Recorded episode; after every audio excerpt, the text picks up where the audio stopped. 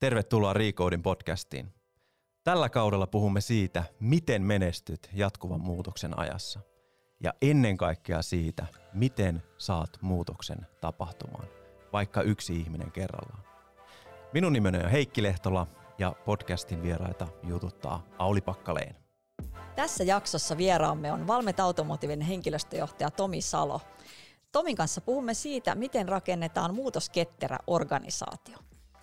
Tomi tuli Uuden kaupungin autotehtaalle HRään tekemään lopputyötään ja on vuosien aikana työskennellyt projekteissa, palveluissa, henkilöstön kehittämisessä ja ulkoistuksissa. Ja viimeiset kuusi vuotta hän on toiminut henkilöstöjohtajana. Tomi on jo toisen polven auton rakentaja ja hän on myös tuore isä. Tervetuloa podcastiin mukaan, Tomi. Kovin kovin paljon kiitos.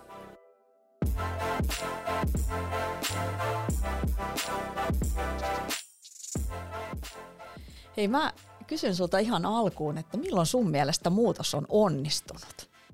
Niin, se on varmaan aika normaalisti voisi sanoa, että kun tavoitteet on täyttynyt, mutta sitten taas toisaalta niin kun ehkä niihin tavoitteisiin liittyen, niin eh, mä en ole ihan varma, osataanko tavoitteet muutokselle aina asettaa täysin oikein. Että aika, ehkä se klassinen on se, että saatetaan asettaa, että saadaan joku järjestelmä vaikka implementoituu tai vaan, vaan toteutettu, että nyt se on käytössä. Ja, ja tota, ehkä se ei siihen lopu kuitenkaan, vaan, vaan niin kuin, kyllä se niin kuin ihmisten käyttäytyminen sen sitten loppukädessä mittaa ja, ja meidänkin tyyppisessä toiminnassa, missä oikeastaan niin kuin on vaikea edes määritellä, mistä muutos alkaa, mihin se loppuu, vaan se on jatkuvaa, niin ehkä se on juuri siinä kohtaa se muutos on onnistunut, kun siitä varsinaisesti niin kuin muutosta ei oikeastaan kukaan edes havaitse, että se on osa sitä kulttuuria, päivittäistekemistä ja arkea ja, ja, ja viime kädessä sitten tietenkin ne asetetut ehkä kovat mittaritkin on toteutunut, niin kai se jostain semmoisesta sitten koostuu.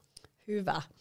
Hei, sullakin varmaan uran varrelle on mahtunut yksi jos toinenkin muutos. Haluatko kertoa jostain muutoksesta, joka ei mennyt ihan nappiin ja erityisesti mitä siitä opit? no, joo, kyllä niitä varmaan yksi jos toinenkin vähän niin sanotusti epäonnistunutkin muutos, mutta tota varmaan ehkä helpoin on ottaa taas tämmöinen ehkä tutuin, mä luulen, että monelle on tuttu järjestelmä, hankkeet ja, ja, ja siinäkin on ehkä sellainen pieni sudenkuoppa, että usein ne nähdään vain ja ainoastaan ehkä IT-hankkeena tai yritetään saada, luodaan joku uusi, uusi systeemi ja niin meillekin vähän – muutama vuosi sitten isompaa ERP-hanketta. Ja, ja kyllä siinä semmoinen vähän klassinen virhe tehtiin, että, että ei ehkä osattu täysin kuvata sitä, mitä, minkälaiseen maaliin ehkä pyritään ja, ja mitä se tarkoittaa sitten ihmisten käyttäytymisessä. Ehkä liikaa nähtiin se just, just sellaisena niin kuin järjestelmähankkeen enemmän eikä niinkään siihen toimintatapoihin muuttavana ja, ja niin poispäin. Kyllä siitä on ehkä jäänyt sellainen niin kuin aika vahva oppi just siitä, enemmänkin niin kuin johtamiseen jälleen kerran ja, ja, ja niin kuin johdon toimintaa. Et, et,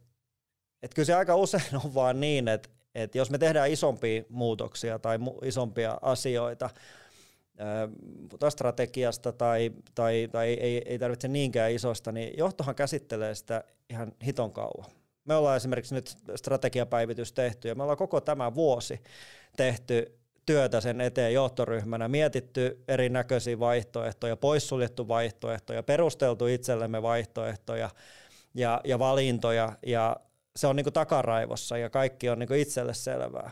Mutta sitten tyypillisesti, kun me mennään sitä ensimmäisen kerran kertomaan, niin me tiivistetään se tuntiin, se kaikki vuoden työ, mitä ollaan tehty, ja me oletetaan, että nyt ihmiset ymmärsi sen. Joo, kaikki, kaikki vuoden työ ja taustakeskustelut. Juuri tämä, että et, et porukka ei, niinku, ei osata tai muisteta yleensä avata niitä, että miksi on tiettyjä valintoja tehty ja mi, mihin perustuen tällaiset ja tällaiset, että ollaan niinku innoissaan esitellään sitä lopullista työtä ja sitten me vähän ihmetellään, kun ei se oikein ihmiset ymmärtänytkään, mistä tässä on loppuviimeksi kyse. Ja se on ehkä niin kuin tonkin ö, oppi, mitä tässä niin kuin kuvasin tätä tiettyä epäonnistumista, että et se, se oli varmasti pienelle porukalle täysin pläkkiselvää, miksi tätä hommaa tehdään, mitä tästä hyödytään ja miten se meitä niin kuin vie eteenpäin.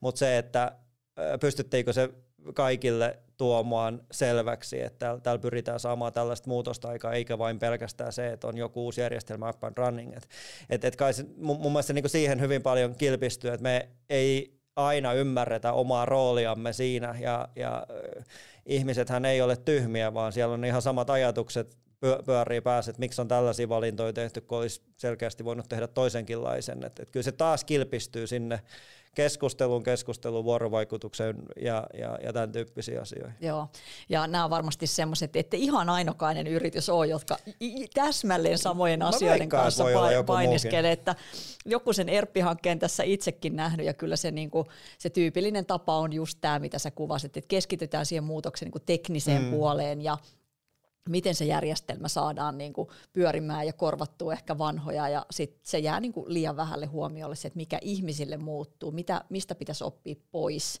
yes. ja, ja sen tulkinta ja tietysti strategiamuutoksissa sama juttu ketterä uudistuminen ja teollisuus ei ole semmoinen parivaljakko, mitkä ehkä tyypillisesti on totuttu liittämään yhteen, mutta kuitenkin te Valmet Automotivella ja Uuden kaupungin autotehtaalla olette näyttänyt, että todellakin ne voi kuulua yhteen. Yksi hyvä esimerkki on se ihan tässä vastikään, tai monet yritykset tietysti tässä, tässä kertoilevat, että milloin aikovat olla hiilineutraaleja ja ja usein se on joku 20-30 vuosi siellä kummittelee teillä te olette olla hiilineutraaleja tämän vuoden 2021 loppuun mennessä, eli reilun puolentoista kuukauden mm. päästä. Ja kerro, mitä kaikkea te olette saaneet viime vuosina aikaan? Kyllähän tässä on aika paljon kaikkea tapahtunut ja, ja varmaan niin kuin ehkä isoin järisyttävin muutos ajoittuu sinne vuoteen 2017-2018, noin neljän vuoden taakse, jolloin käytännössä meidän koko organisaatio kasvoi yhden vuoden aikana noin 1500 henkilöorganisaatiosta sinne yli 4000. Syyhän siihen oli luonnollisesti se, että meidän, meidän valmistusmäärät, autojen valmistusmäärät kasvo volyymillisesti yli kolminkertaiseksi siihen, mihin oltiin totuttu. Ja, ja sillä tasolla ollaan siitä alkaen päästy. Ja mä oon tätä, niin kuin, tästä asiasta on paljon Suomessa puhuttu nimenomaan näiden meidän rekrytointien kautta, että miten ihmeessä on, onnistuu rekrytoimaan 2400 ihmistä vuoteen, mutta tota, kaikki, jotka on yrityksissä työskentelee ja, ja isommissa, niin ymmärtää, että se ei ole se isoin juttu siinä se rekrytointi, vaan se, että mitä tapahtuu siellä yrityksen sisällä ja, ja miten kaikki asiat skaalautuu, miten johtamisjärjestelmä, miten kulttuuri ja, ja miten tässäkin, niin sehän on valtava muutos, ihan sama mihin nurkkaan siellä niinä aikoina katsoo, niin kaikki tietyllä tavalla muuttuu. Et se on varmaan niin yksi perus, perus niin näkyvä sellainen asia, mitä, mitä meillä – meillä on tapahtunut ja, ja, ja sen jälkeen tietenkin työstetty monta eri, eri muutoshanketta ja, ja korjailtu toisaalta myös virheitä, mitä on tehty. Et, et se on yksi meidän toimintatavassa. Me ollaan äärettömän hyviä tekemään päätöksiä ja nopeita ja tekemään päätöksiä ja käytäntöön panemaan asioita, mutta kyllä siinä silloin välillä vähän rapates roiskuukin, että niitä sitten aina saa niitä omiakin päätöksiä vähän Kyllä, saa pikkusen jälkisiivoustyötä kyllä, ja fiksausta tehdä. Joo, no mutta toisaalta se kuuluu just tähän, että lähdetään, tehdään päätös, lähdetään kokeilemaan, katsoon sitten, korjataan, rukataan kurssia tarvittaessa, että jos, jos ei mennytkään ihan, yep. ihan tota, kuin Strömsössä ekalla yrityksellä. Avaa vähän tot, teidän toimialaa ja ehkä myöskin sitten niitä drivereita, että mitkä ajaa muuttumaan, uudistumaan, pakottaa oleen ketterä.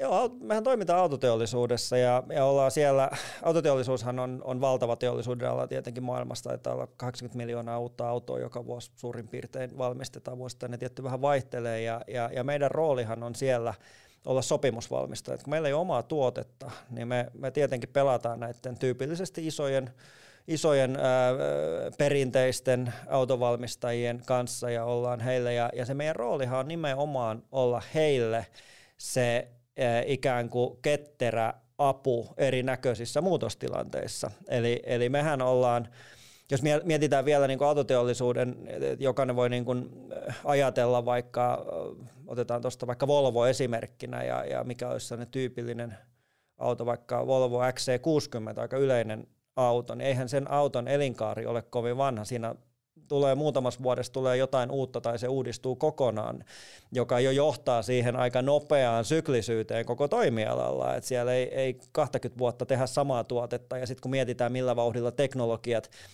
jo ennen tätä sähköistymistäkin on, on muuttunut ja, ja vaikka itse auton tekeminen on hyvin pitkälti samanlaista ollut viimeiset sata vuotta, mutta se toimiala on niin kuin kuitenkin jo tulee perustekemisessä aika, aika nopeatempoinen.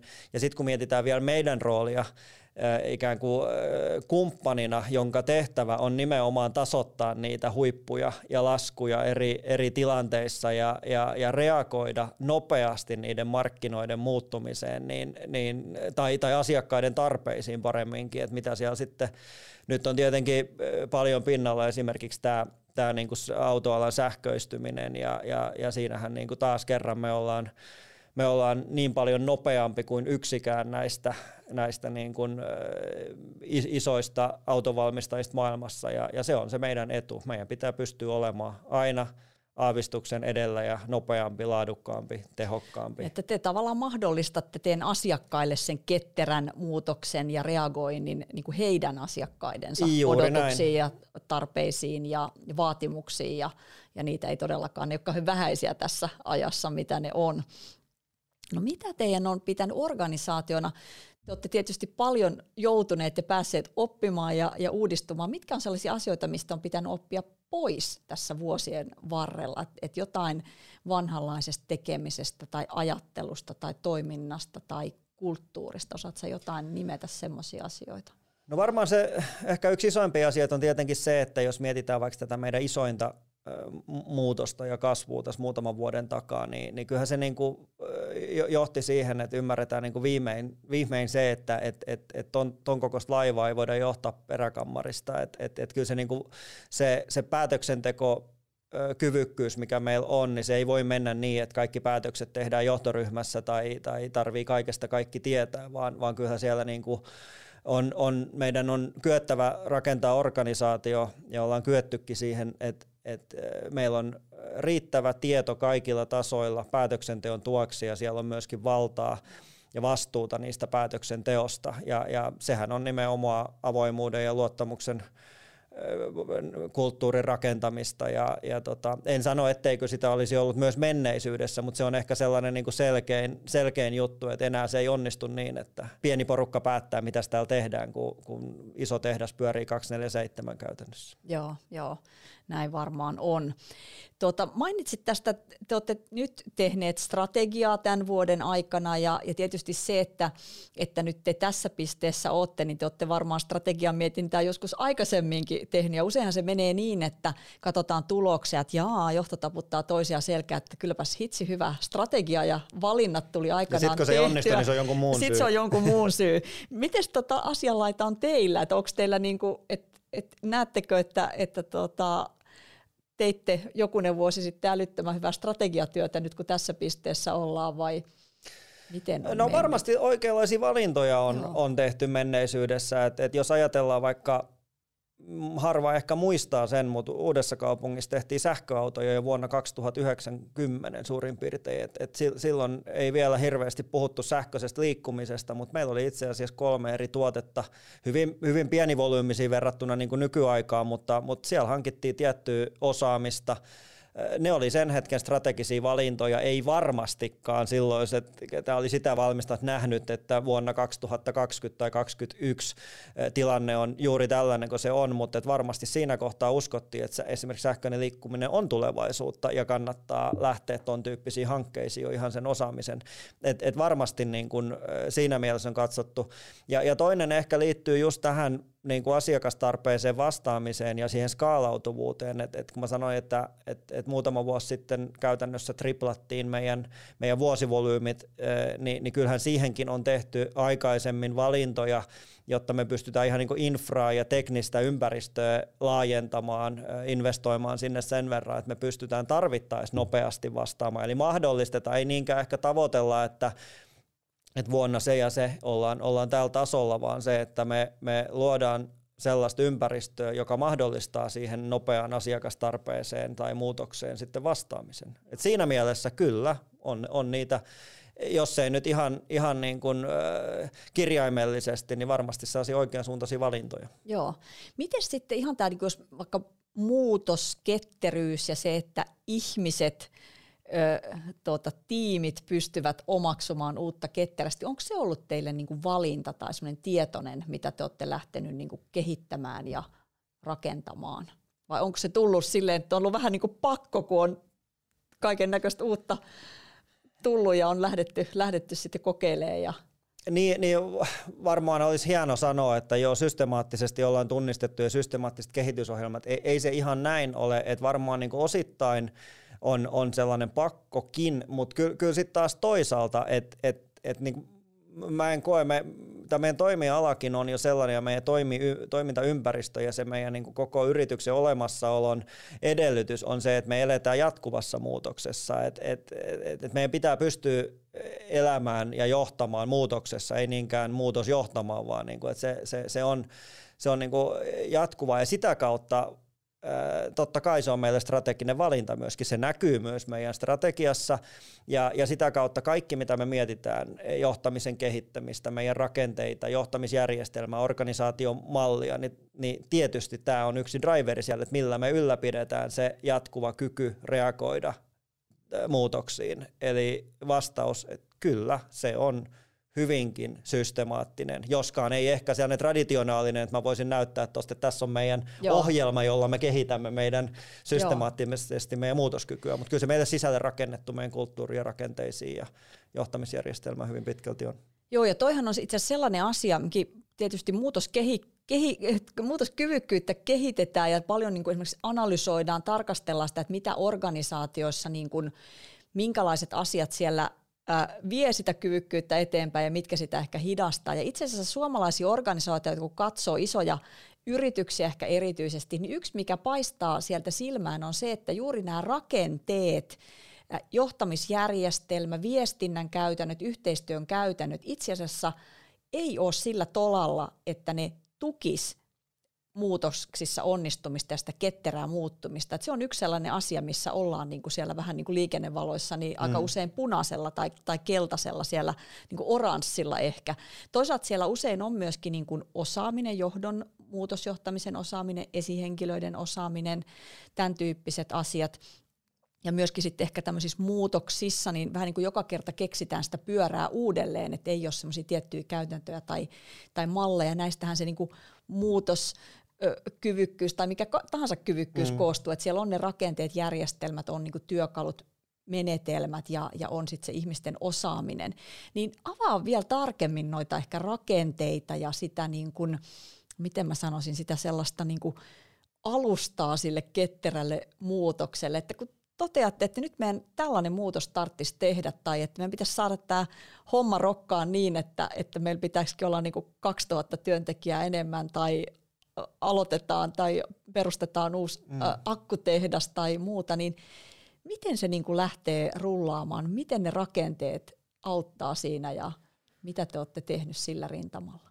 Niin kyllä varmaan, jos ajatellaan tähän, tähän niin kuin, jos lähdetään niin ly- lyhyen, me, meilläkin niin voisi vois jakaa niin lyhyen ja, ja, ja vähän pidemmän aikavälin muutokset. Lyhyet muutokset on hyvin sellaisia, mitä tapahtuu tässä meidän joka koskettaa ehkä 95 prosenttia meidän henkilöistä tai 90 prosenttia. Se, se liittyy siihen meidän päivittäiseen tekemiseen. Et, Sanotko me, jonkun esimerkin? Me, me valmistetaan, valmistetaan niin autoja ja todetaan, että et, et, et me mennään seuraavassa kuussa, skaalataan ylöspäin tai alaspäin tai tarvii tehdä ekstraa tai, tai tulee joku, nythän on niin kuin autoteollisuus kärsinyt komponenttipulasta ja, ja on, on, on koronatilanteet ja kaikki muu vaikuttanut, niin, niin, niin tämä lyhyen, lyhyen aikavälin tilanne, niin siihen ehkä ne rakenteet, just että me ollaan, me ollaan rakennettu tätä hyvin läpinäkyväksi, että meillä on, meillä on ju, juuri niin kuin meillä pitäisi olla jatkuvasti oikea tieto siitä, hyvin reaaliaikainen, missä me mennään ja, ja mihin me ollaan menossa ensi viikolla. Ja, ja se edesauttaa sitä, että kun pitää tehdä vaikka nopeita ratkaisuja,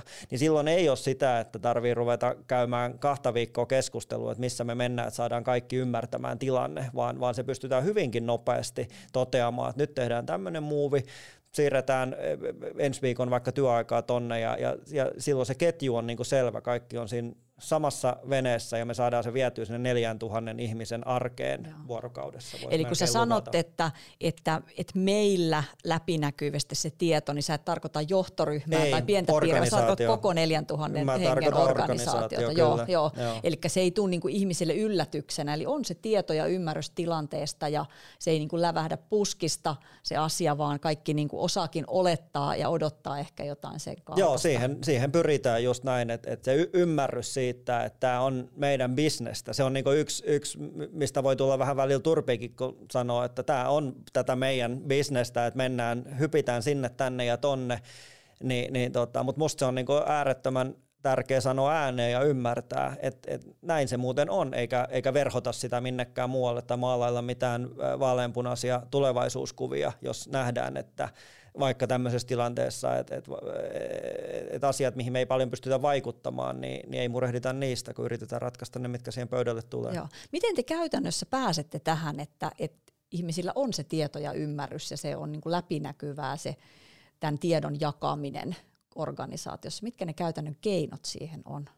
No tuossa to, niin perinteisessä tuotantoympäristössä, niin, niin, niin se on jaettu siis avattu tietoa käytännössä niin, että se lähtee sieltä yksilötiimitasolta. Heillä on, on, on saatavilla se tarvittava heitä koskeva tieto, miten on edellisen työvuoroaikan asiat mennyt, mitä on mahdollisesti tulevassa kahdeksas. Että totta kai se fokus on siellä tunneissa Joo. tai se, seuraavissa minuuteissa tai jossakin muualla. Sitten kun mennään yksi layer ylöspäin, niin ruvetaan katsoa viikkoa ja taas kun mennään ylöspäin, että et, et, et, et ei, ei ole oleellista tässäkään se, mihin yleensä myöskin tässä niin viestinnässä mennään, että et, et johdosta viestitään asioita, mikä johto pitää kiinnostavan tai mikä on johdolle Joo. tärkeää, mutta se ei välttämättä vaikuta sen yksittäisen työntekijän arkeen millään tavalla. Joo. Eli se taso ja, ja ne asiat, mitkä vaikuttaa siihen omaan, niin se pyritään tekemään läpinäkyväksi ja ymmärrettäväksi, jolloin, jolloin myöskin ne muutokset on huomattavasti ymmärrettävämpiä. Et sitten ei astu se johto esiin ja sano, että kun tämä maailma pyörii nyt näin, niin, niin, niin sitten sitten sit jokainen ehkä jo vähän ymmärtää, mistä tässä on kyse. Tuo on kyllä hienoa, että tunnistetaan ne asiat, millä, millä asioilla ei haluta turhaan niin rasittaa tai kuormittaa myöskään, koska jos ei se ole relevantti mm. sille työlle, mutta jos se on sille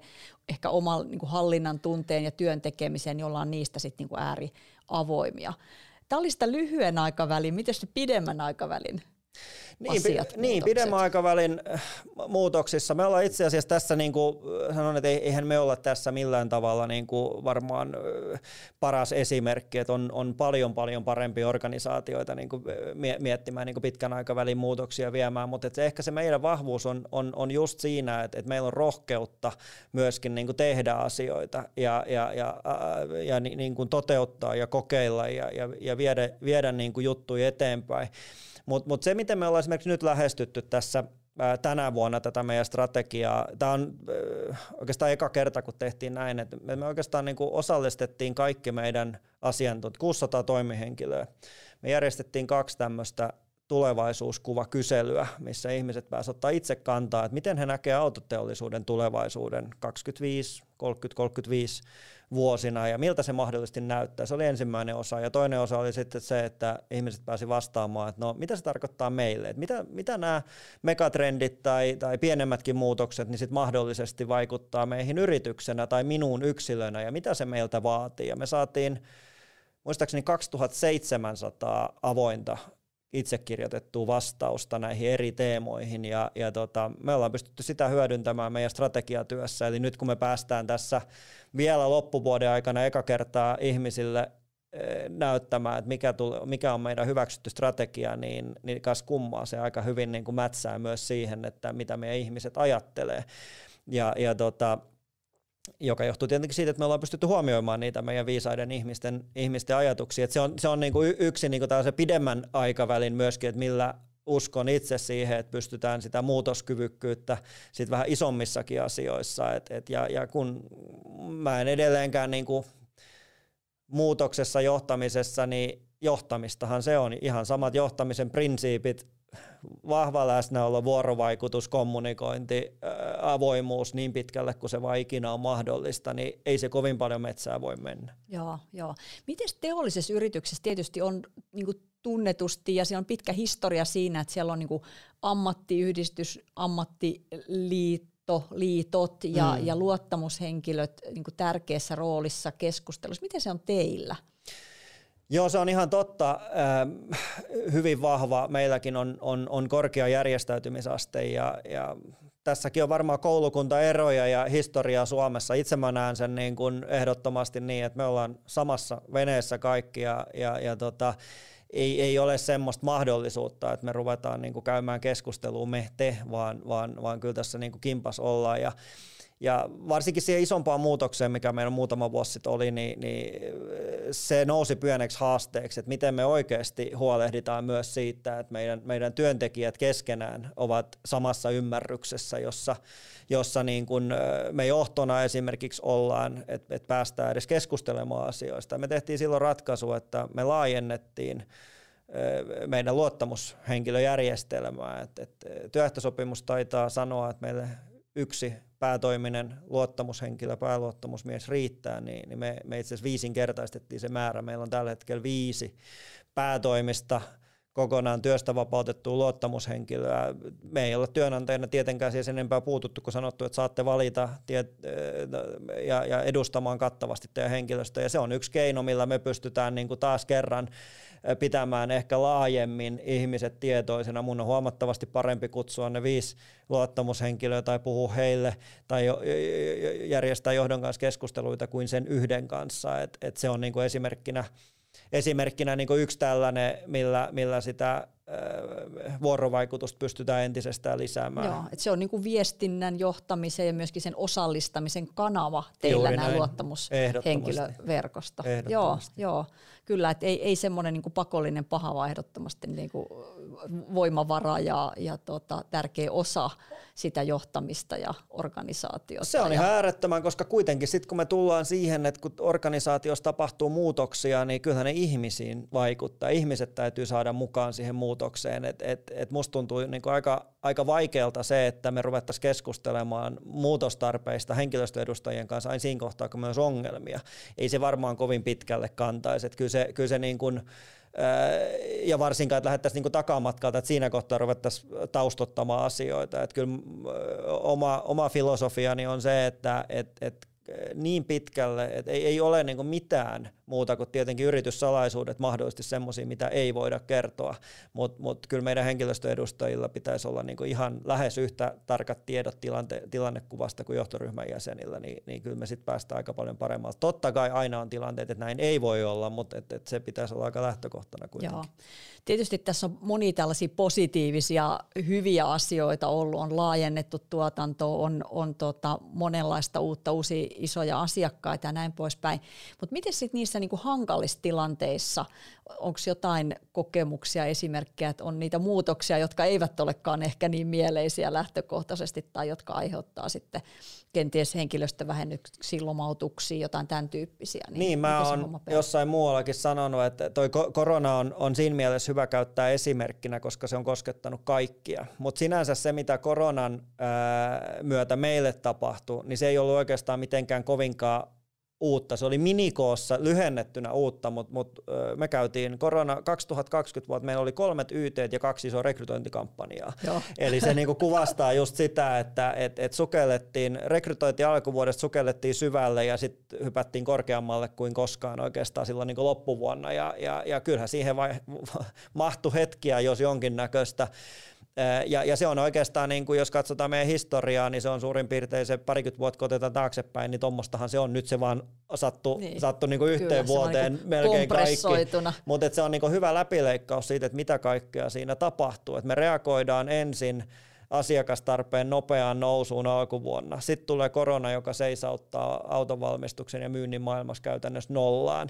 Taistellaan vähän niin kuin olemassaolostakin ja, ja, ja tota, reagoidaan siihen asiakkaan nopeaan syöksyyn, että et, et me pystytään skaalaamaan alas ja, ja sitten kun koronan jälki, jälkimaininkin on huono sanoa, kun tilanne jatkuu edelleen, mutta et vähän se ensin shokki oli ohi ja, ja yhtäkkiä autoteollisuuden myynti alkoikin elpymään nopeammin kuin kukaan osasi ennustaa, niin, niin nämä isot toimijat ei päässytkään jaloille niin nopeasti, niin me nostettiin kättä pystyä, että täällä oltaisiin valmiina. Ja, ja sitten taas alkoi keskellä Suomen koronaa, niin, niin taidettiin tuhannen ihmisen rekrytointikampanjaa pistää pystyyn ja kaikkea muuta, että et, et, et kyllähän siinä niin kuin henkilöstön pinnaakin aika paljon koetellaan aina, että et, miten tämä nyt taas näin voi mennä, että et samaan aikaan kun jaetaan lomautuslappuja, niin melkein jo revitään ja pistetään rekrytointikampanjaa pystyyn, mikä on toki positiivinen, mutta eihän se niinku, ei sitä liian, liian positiiviksi saa maalata, koska yksilöitähän me tässä kaikki ollaan ja, ja, ja, niin poispäin, mutta, mutta tota, mut joo, ky, kyllähän siinä niinku avainasemassa on ne suhteet myöskin siihen henkilöstöön, että miten joo. näistä kaikista selvitään. Joo, joo. Sä tuossa jonkun kerran maininnut, että, että, että ei varmasti niin täydellisiä olla. Tietysti moni asia tuntuu, että on aika, aika älyttömän hyvin, mutta mitkä olisi sellaisia, mitä sä nostasit, että näissä asioissa olisi petrattavaa, jos nyt vaikka siitä muutosketteryyttä tai muutoskyvykkyyttä ajattelee? Mitkä on sellaisia teidän? Niin, mä oon tässä kehunut viimeisen vuoden aikana meitä, että kuinka me ollaan otettu isoja askeleita johtamiskulttuurin kehittämisessä ja, ja, ja, ja, ja tota, viestinnässä ollaan mun mielestä ja tämmöisessä vuorovaikutuksessa tehty tosi, tosi hienoja juttuja, mutta, mutta väitän, että se on myös asia, missä koskaan ei olla valmiita. Että kyllä, kyllä niin kuin jos yksi asia pitää valita, niin, niin kyllä edelleenkin tämmöisen, niin kuin, että miten, miten vielä enemmän pystytään semmoista niin kuin dialogia synnyttämään organisaatioon ja, ja ymmärrystä toimintaympäristöstä ja just tehdyistä valinnoista. Ja, ja, ja sehän hyvin pitkälti sen esimiestyön kautta ja, ja, ja tämän tyyppisestä, niin, niin kyllä se niin kuin, sen dialogin synnyttäminen, se on, se on niin kuin kyllä kaikki kaikessa. Joo, ja nythän teillä on hyvä paikka sitten uusi strategia, niin sitä harjoitella ja, ja hyödyntää sitten sitä kyllä. dialogia siinä. Joo. No, tässä on monta kertaa puhuttu, että kyllähän tämä niin kuin ala, jolla te toimitte ja teidän asiakkaiden tota, business, niin kyllähän tämä semmoinen vaihe varmaan maailmassa on, että, että harvoin niin tämän tyyppistä näkee, että todella moni asia elää ja liikenne sähköistyy ja me ei tiedetä, että mikä kahden vuoden tai viiden mm. vuoden päästä on niin se kaikista olennaisin asia. Niin miten te, mitkä on ne teidän avaimet olla muutosketterä myöskin tulevaisuudessa ja pystyä säilyttämään tämä sama reagointikyky ja valppaus ja valmius sitten toimia ja nostaa kättä pystyä mm. asiakkaalle, että hei me oltaisiin valmiita, vaikka ette te vielä olisikaan. Niin, siinä on, on, on tietenkin monta asiaa, mutta et, äh, kyllähän yksi, yksi on tietenkin se, se yrityksen ja organisaation kulttuuri on, on tietenkin se kaiken, kaiken pohja. Ja sekin on vähän sen, nyt puhutaan kovin paljon hienoa niin, että puhutaan paljon organisaatiokulttuurista, mutta siinäkin täytyy muistaa, että se, sekään ei niin kuin itsestään pysy kasassa, että sitäkin täytyy johtaa. Ja, ja yksi keskeisimpiä asioita siinä on myöskin niin kuin oikeanlaiset valinnat, henkilövalinnat, ja, ja niin kuin sen, sen, sen mä haluaisin nostaa myöskin esiin, että eihän se niin kuin itsestään tosiaan äh, tapahdu, vaan, vaan siinä pitää miettiä, että minkälaiset tyypit siihen soveltuu, minkälaiset, äh, minkälaista johtamista tarvitaan, jotta tämä onnistuu, ja, ja, ja, ja se vaatii kyllä aika pitkällekin menevää suunnittelua, lähdetään niin kuin meilläkin, niin, niin kuin varmaan muissakin organisaatioissa mietitään avainhenkilöiden seuraajasuunnittelu, minkälaisia tyyppejä me tarvitaan ja, ja, ja mitkä, minkälaiset tyypit innostuu tämmöisessä ympäristössä, että et mun mielestä se lähtee niin perusasioista liikkeelle, mitkä usein niin kuin ohitetaan, kun lähdetään miettimään isoja kokonaisuuksia, että miten me nyt ylläpidetään jotain, mutta täältähän se lähtee. Yksittäisestä henkilöstä, 4000 henkilön organisaatiossakin se vain lähtee. Ja mitä mitä tietyllä tavalla merkittävämmässä positiossa on, niin sen, sen tärkeämpää on pohtia myös niin kuin sen kannalta, että mitä, miten sitten ylläpidetään. Että se, se on niin kuin varmasti, varmasti niin kuin yksi sellaisia isompia, isoimpia asioita aina näissä muutoksissa, ja varsinkin kun organisaation koko kasvaa, niin, niin jotenkin niin kuin se, että ettei mennä siihen miinaan, että luotetaan ikään kuin siihen, että kyllä tämä, meillä on vahva kulttuuri, että kyllä se siinä niin pitää, että esimerkiksi silloin meillä 2017, niin niin kyllä se niin yksi oppi, että ehkä niin liikaa luotettiin, että meillä on tietyt asiat hoidettu aina pirun hyvin, niin kyllä se tästä menee, mutta sitten kun se organisaatio kasvaa ja ehkä enemmistö alkaa olla uutta porukkaa, Joo. niin kyllä sitä pitää pystyä johtamaan myöskin sitä kulttuuria. Joo, että jos se kaksin tai kolminkertaistuu ja vielä tosi lyhyessä ajassa, niin mitä, mitä, miten se niin, kuin se niin sanottu vanha porukka ja miten sitten uudet ja vanhat yhdessä, kyllä. mitä sitten ollaan. Joo. Hyvää pohdintaa. Ähm, Kerro vielä loppuun, mikä on sun mielestä kaikkein paras keino saada ihmiset mukaan muutokseen? Jos, jos halutaan saada mukaan, niin yksi keskeisimpiä asioita on mun mielestä innostuminen. Sun pitää innostua asioista, tai ainakin itse koin, että jos mä jostakin innostun, niin mähän teen ihan mitä vaan, mä vaikka läpi harmaan kiven. Ja, ja musta sitä niin kun, kans vähän liian vähän, että, että se on oikeasti niin luodaan sellainen innostumisen ilmapiiri, mun mielestä siihen liittyy tarinat, et, et, et, et, ja, ja liittyy samalla niin sit ehkä niinku siihen muutoksen niinku kuvaamiseenkin, että mitä me halutaan saada aikaa. Ja, ja jos me pystytään luomaan sillä tavalla, että me itse innostutaan esimiehinä, johtajina ja meidän tiimit innostuu ja saadaan innostettua uusiin juttuihin, niin vain taivas on rajana mun mielestä. Että se on niinku ihan keskeistä. Että vaikka olisi kuinka hieno storia, vaikka olisi kuinka hienot tavoitteet, mutta jos jengi kokee se vähän sellainen blah, ei tätä nyt tästä, tehdään nyt pois, niin, niin tuleeko siitä sitten loppujen lopuksi kovin hyvää? En mä jaksa uskoa.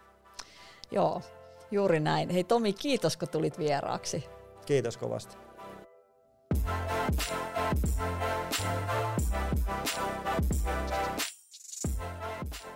Toivottavasti sait inspiraatiota, ajatuksia ja konkretiaa tästä kaudesta. Ensi kausikin on jo suunnitteilla. Silloin aiheena on se, että minkälaisia uusia mahdollisuuksia sote voi luoda meille jokaiselle. Mutta ennen sitä, kiitos kaikille tästä Recoding podcast-kaudesta.